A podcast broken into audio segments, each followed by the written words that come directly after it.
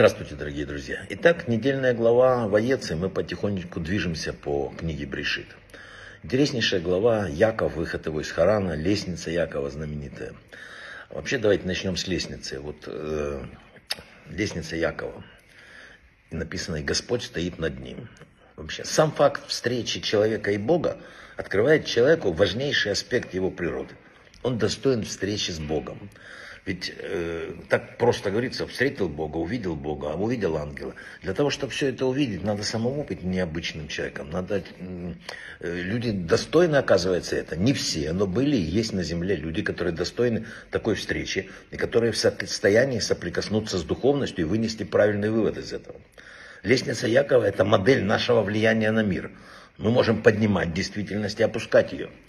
Человек самая громадная сила на земле. Человек может все разрушить и может построить рай. Сказала Рэба из Люблина. Нет лестницы, ведущей вверх, и нет лестницы, ведущей вниз. Она может быть дорогой и на небо, и путем падения вниз. Все зависит от того, как человек пользуется лестницей. Лестница Якова – это наши возможности соприкоснуться с духовным, с мирами, которые там духовными, и подчеркнуть оттуда невероятную энергию. Схематически можно это представить, э, связь человека с духовными мирами – приблизительно продемонстрировав трамвай или троллейбус. Они получают свою энергию при помощи дуги, там, берут ее за счет соприкосновения с электропроводами. Маршрут движения троллейбуса с, э, как, такой же, как расположение электрических проводов. Трасса движения трамвая, она ограничена рельсами. С другой стороны, если мы возьмем там спутник какой-нибудь, да, он получает солнечную энергию с помощью там, каких-то солнечных батарей, да, и может выбрать любой маршрут более свободно и не ограничен трамвая и троллейбуса. Поэтому человек, поднявшись на более высокую духовную высоту, освобождается от ограничений своей судьбы, наложенных на него даже определенными светилами там, и так далее. Помните, как я сказал, вывел над звездами. Человек, выходящий за пределы своих духовных возможностей или развивающий их полностью, это другой человек. Написано, ангелы спускались и поднимались по лестнице. Пишут каббалисты, что каждый из нас перед приходом в этот мир получает, так сказать, идеальный образ. То есть ту максимальную потенциальность, которую, вот, с которой он приходит в этот мир. Человек видит, что он может.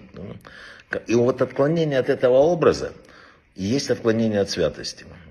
Так примерно надо понимать эту ситуацию. Вообще, понятно, зачем бороться там за святость или за что-то. Гораздо легче полежать на травке под деревом, искупаться в речке, чем лезть в какую-то гору там или еще что-то. Тора объясняет, что все зависит от Бога. Но свободу выбирать свой жизненный путь, свое поведение, она оставила человеку. Каббала объясняет, что перед рождением человека определяется будущее. Будет ли он богатым или бедным, умным или глупым. Все предопределяется заранее. А вот будет ли он праведником или грешником, то есть его взаимоотношения с духовностью не определяются. Оно зависит от самого человека. Поэтому мы сильнее, чем думаем. Мы очень сильные. Равин Сакс, главный раввин Великобритании в прошлом, да, как-то сказал, что будучи молодым студентом э, в Кембридже, он много путешествовал по миру и однажды приехал на аудиенцию к Любавическому Рэбе, и Рэбе спросил, что вы сейчас делаете для еврейских студентов Кембриджа. Ну и Сакс говорит, э, в условиях, в которых я сейчас нахожусь, Рэбе прервал его и сказал великие слова. Никто не находится в условиях. Мы сами создаем себе условия. Вдуматься надо. Несколько лет назад было опубликовано видео, на котором один э, еврей подходит к Рэбе при раздаче долларов и просит его благословения для своего трехлетнего сына, чтобы тот вырос хасидом и знатоком Торы.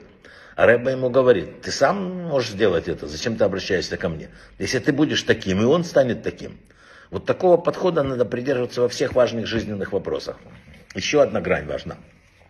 Человек может многое, но человек это физическое существо, и он ограничен рамками физического мира. Поэтому особенно умничать иногда не надо. Человек создан Богом, а создание не может понять и осознать замысел своего Создателя. Человек ограничен, ему это не дано понять. Понять то, что известно Творцу, он не может. Поэтому надо идти вперед и не очень умничать иногда. К духовности надо прикладывать усилия. Тот, кто хочет покорить Эверест, должен много тренироваться. Для посещения ресторана не требуется ни духовной, ни моральной подготовки. Нередко случается, что обладающему большими духовными силами иногда и выпадает больше испытаний. Надо видеть это тоже. Если у нас испытания, значит мы их можем выдержать. Тренированного солдата посылают на более серьезное опасное задание, от которого зависит жизнь многих даже стран. Вообще наша жизнь во многом определена тем и несет отпечаток. Задания по исправлению связаны с нашими прошлыми жизнями. Поэтому все это разное. Раф Стайплер однажды сказал, что человек не может убежать от себя самого. И рассказал, как к нему пришел человек, который жаловался на злого, плохого соседа, просил благословения Рава Стайплера на переезд. Тот посоветовал ему начать молиться, а не уезжать. Тем не менее, он не выдержал и поменял квартиру.